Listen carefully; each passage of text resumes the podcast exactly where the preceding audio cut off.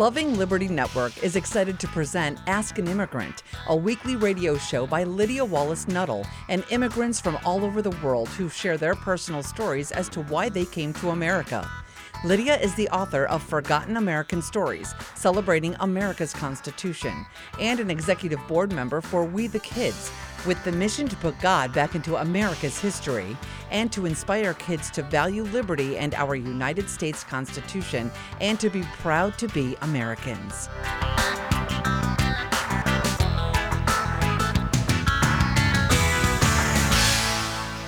Good morning, good morning, or afternoon, or evening, whenever you're listening to this podcast. I am Lydia Nuttall. Welcome to Ask an Immigrant. It's dedicated, we are dedicated to helping us and our rising generation to value, have gratitude for, and appreciation for what we have here in America. I love America, and you can love America too. And today we have with us special guest. His name is Fergus.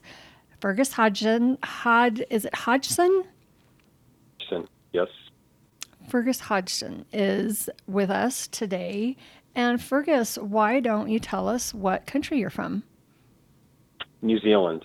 I was born there in 1983, and I, I came here first about 20 years ago. 20 years ago. And now you reside in Colorado, right? Yes, correct. So in Fort Collins, which is a bit north of Denver and close to Wyoming. So, Fergus, why don't you tell us a little bit about yourself? Um, especially, I love knowing that you write, uh, sometimes you write columns for um, a certain newspaper. You want to tell us a little bit about that and what else you do? Sure, Lydia. Thank you for having me on and for having this show. Its theme is important to me, and I, I, just believe that you're doing noble work. So, in terms of my own story, I'm basically a financial and economic editor, writer, podcaster, and soon to be author. I've got a few books in the works. And I have been also an advocate for laissez faire capitalism or individual liberty for my, all of my adult life, basically. And so I've lived in various countries, but more recently, uh, in the last couple of years, I came to the conclusion that the United States was the place where I really wanted to put down roots and become uh, a better part of the community. And you said you've been here for 20 years. Um, well, I was. Yeah, that's it's it's tough to. It, 20 years is just when I first came to visit. I've been Okay. in and out of the country many times, so I mean about a dozen years actually living in the in the United States. And I, um, so audience, I got to learn a little bit more about Fergus through a newspaper article that he wrote. And you mentioned in that article that you got your green card.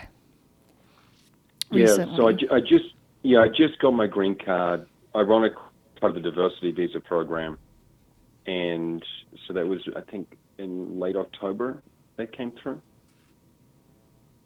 Well, congratulations on that. that is a big it was deal. not an yeah yeah well it just allows a man to plan better for the future in the past i'd always be coming in and out on student or work visas and it was a headache and it just it just got in the way of just being at home or at peace in the united states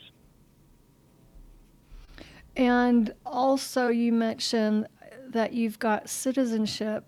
Obviously, you've got citizenship in New Zealand because that's where you're born. Yes. But something about Canada also and Ireland. Yeah, so my grandparents on my mother's side were born in Ireland, and uh, they actually they were working in England and moved to Canada for better prospects. This is back in the 1950s, and my mother was their firstborn child in Canada. She was born on an Indian reserve in northern British Columbia.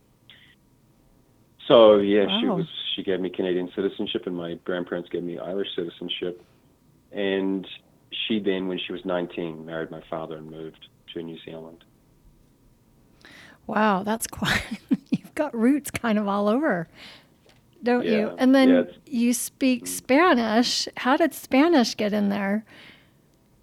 Yeah, well, it's uh, gosh, that's a tough question, but I picked up Spanish in la calle, so that means in, on the street or in just conversations, and I didn't necessarily have many formal uh, lessons or anything like that. But about, I'm trying to think now, maybe 2009, 2010, I was concerned with the Western world, and I thought maybe I should explore other options for living, and I looked at moving to Chile in Latin America, which is the most economically free. The, Chile is the most economic free, economically free country in Latin America, and so I just bought a one-way ticket to Colombia and bus through Colombia, Ecuador, Peru, and then finally Chile. And since then, without really planning it, Latin America became a, a big part of my life.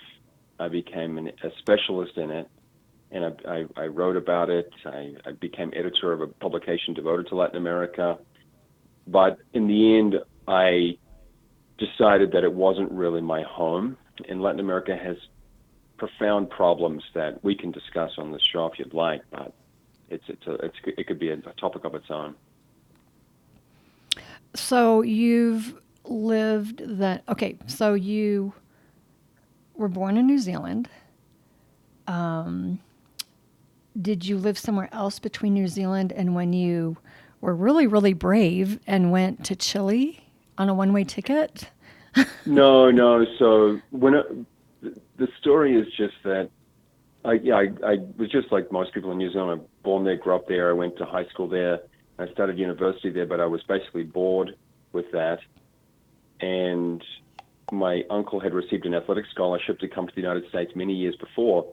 And so my mother thought I could do the same. And I looked at opportunities to come to the United States, and many universities offered scholarships or were interested in recruiting me to come as an athlete.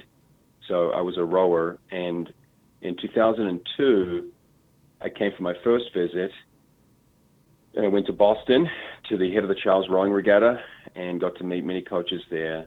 And in the end, I, I opted to accept an offer to Boston University, in two, and in 2003, I came to begin my undergraduate studies there.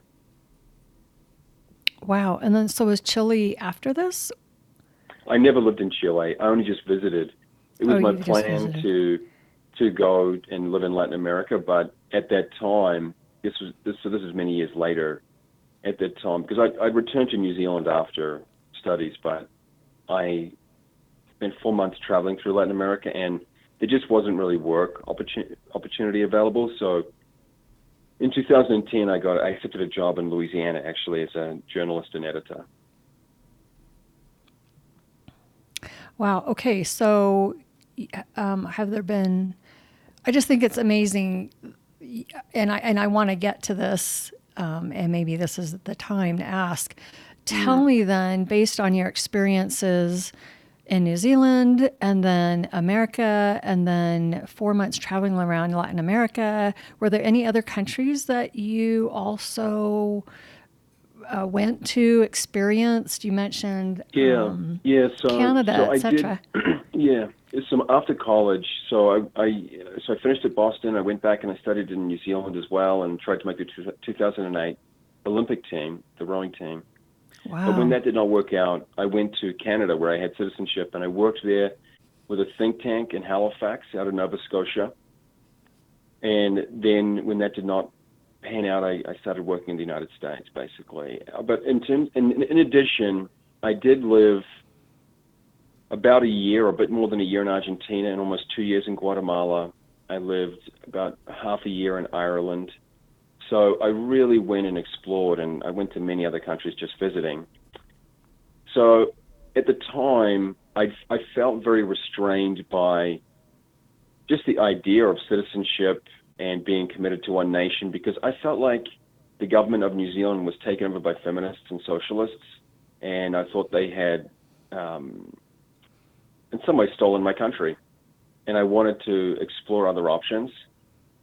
And so I even had in, the about a decade ago, I had a radio show about living internationally called The Stateless Man, and I became not as much as many people, but almost like a digital nomad, someone who makes money online and explores and there's mm-hmm. there's a mm-hmm. growing community of people who live like that. I don't recommend it, but it is a it is a growing way of life that many people have, and because it's much more viable now. You know, the internet has made that kind of living much more uh, feasible than it was even when I started 10 years ago. It's, it's way easier now. So, because you've had this experience living in various countries, uh, mm. more than more than even myself, um, and, and I've I've traveled a lot, but I've never lived in certain areas for any length of time. Um, just traveled there, sure. stayed, experienced, and went back home. So, why then did you choose America to come to out of all those countries? that you experienced? Yeah.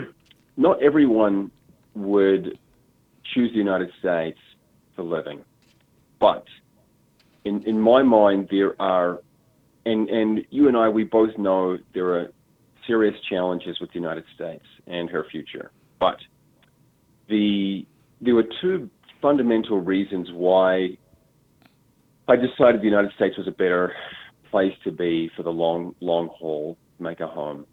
One was that there is still, and this is it's a remnant, but there is still a constituency of people here who have a stronger sense of self-rule, of personal sovereignty. So they believe in natural rights, life, liberty, and property, which were the fundamental basis for the existence of the United States.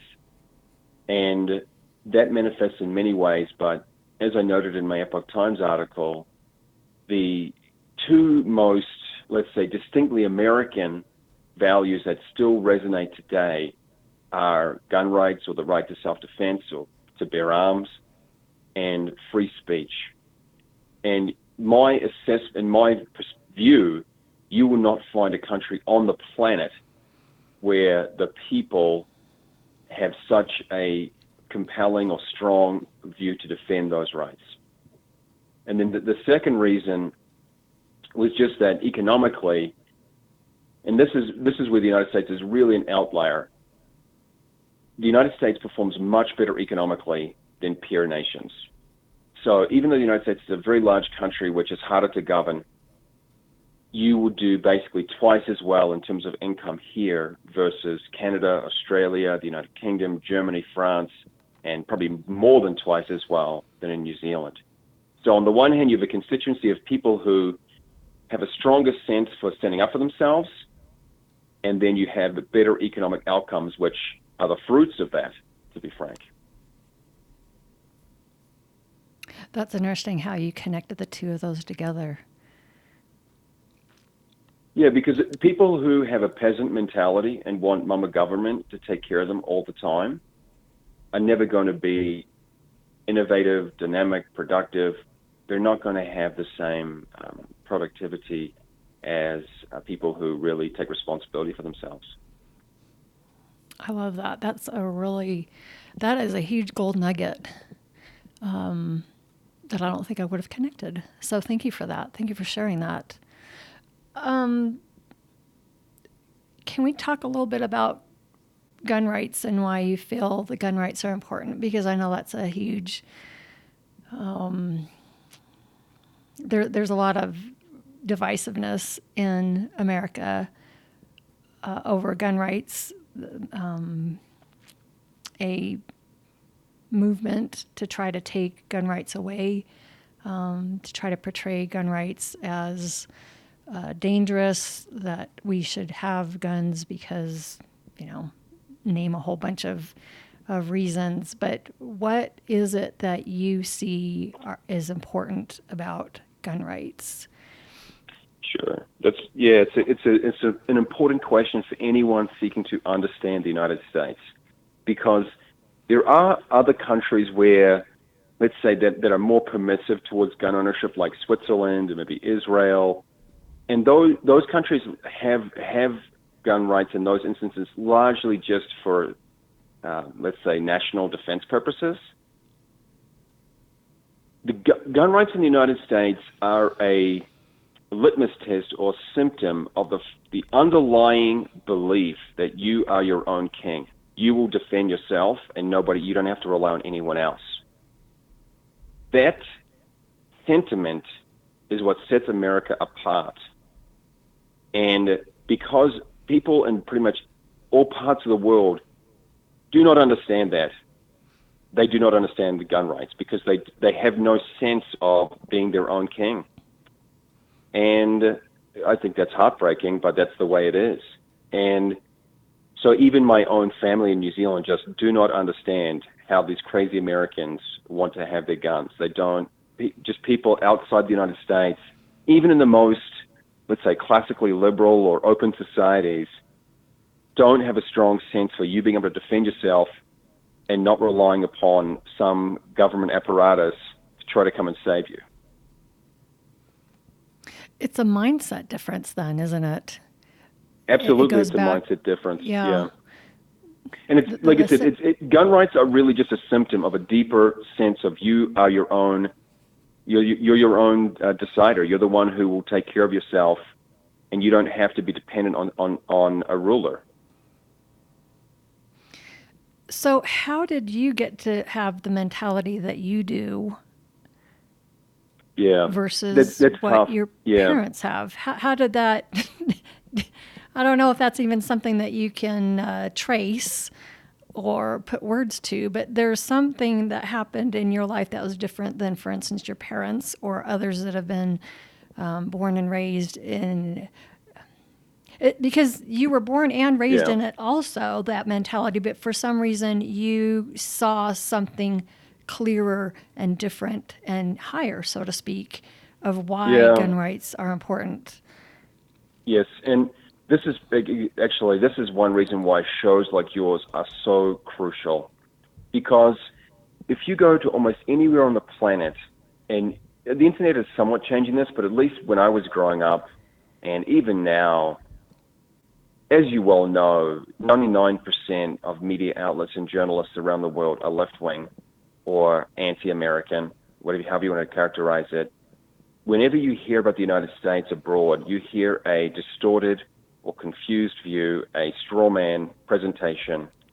And so you what you'll hear is basically a condemnation or a belittling of the United States without really addressing the root reason or without understanding why the United States is different. And I am aware that I too did not understand the United States when I came here. And it took a few years of just very intense research, just immersing myself in American history, all the great thinkers. I mean, it was not overnight, but gradually I came to understand the United States. And unfortunately, very few immigrants go through that process that I went through of real immersion in the history uh, and, under, and and even seek to even bother really to understand it. And that's why I'm not necessarily pro-immigrant in, in the United States. I'm actually very protective of the constituency of people here. That's can you share with us um, I, I, I find it interesting how you immersed yourself into American history to try to really understand this country that you found yourself living in. Most of us, I would venture to guess, anywhere who live in any country, um, immersing ourselves in history is not that to me common of a thing for people to do.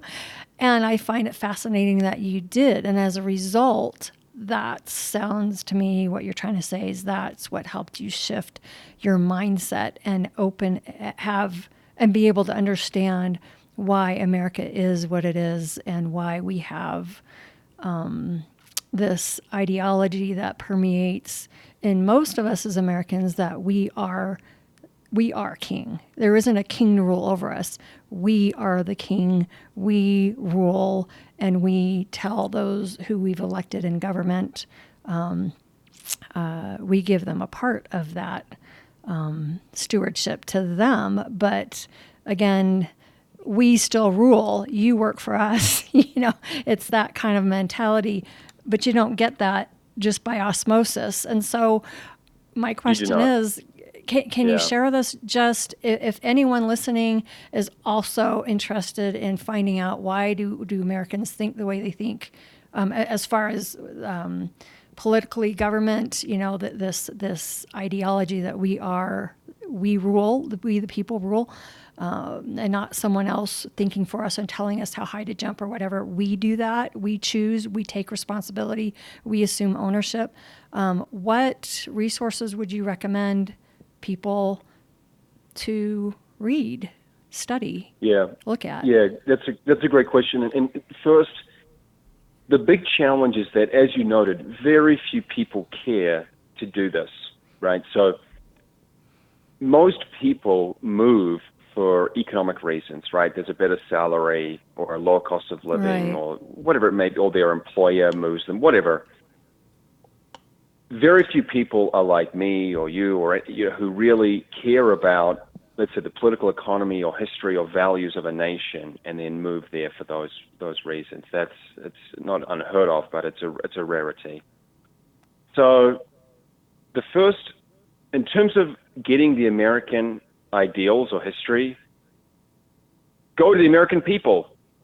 Forget all this ridiculous legacy or dinosaur or trash or regime media, Hollywood garbage, all this junk that pollutes our minds and pollutes the world and is not America.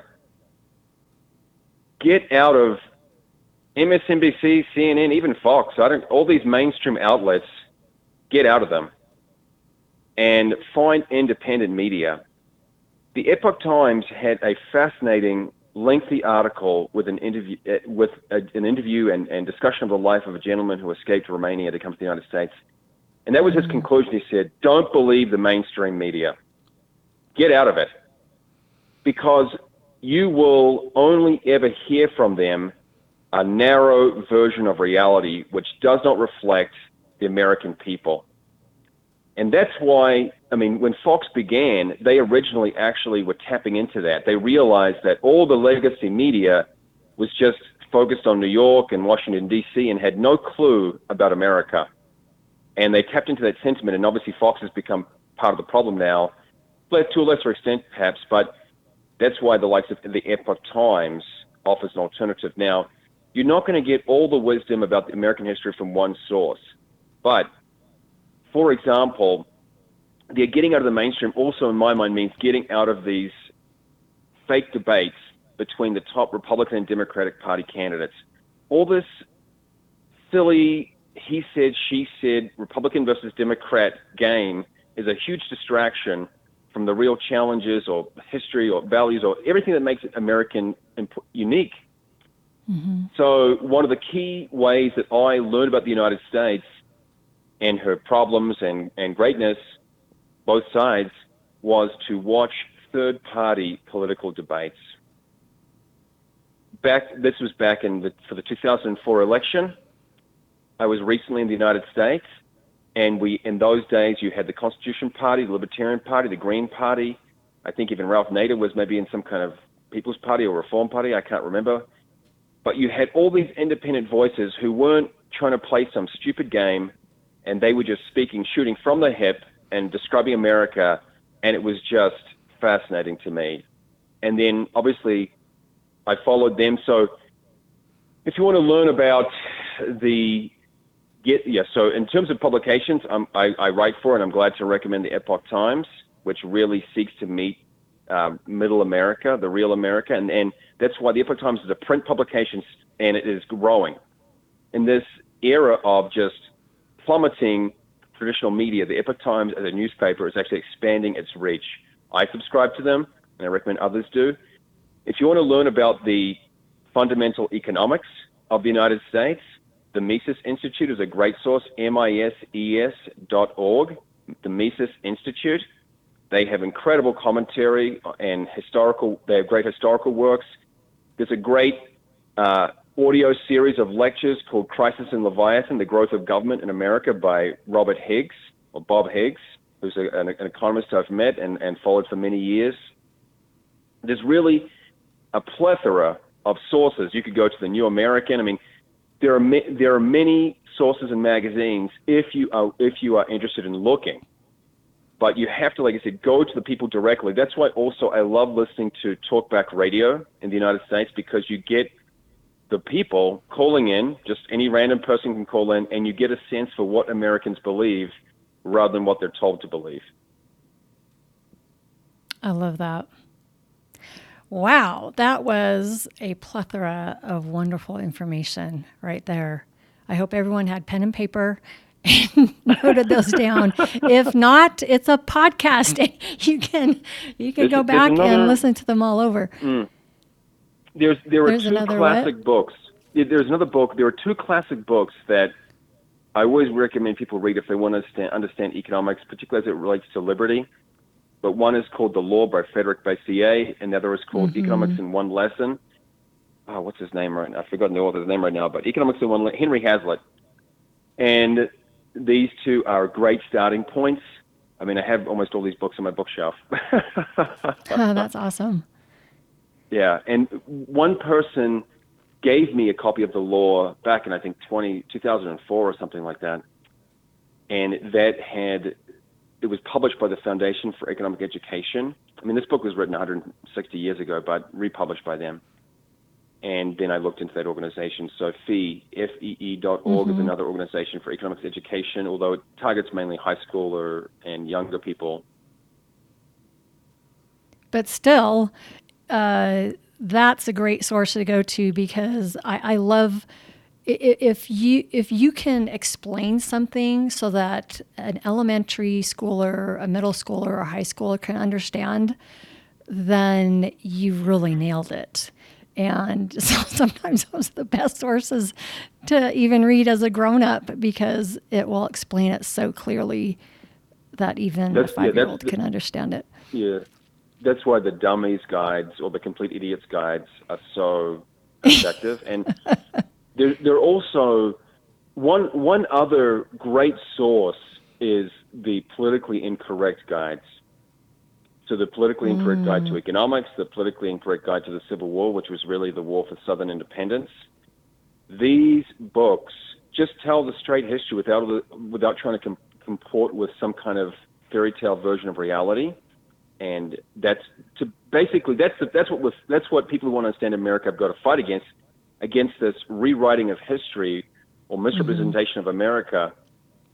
And even if you want to look at um, various parts of the U.S. Constitution, now you almost have to dig to find the portions that really make clear that the U.S. government was only supposed to be an extremely limited uh, you know, institution to support the states and never a real, a real government of its own.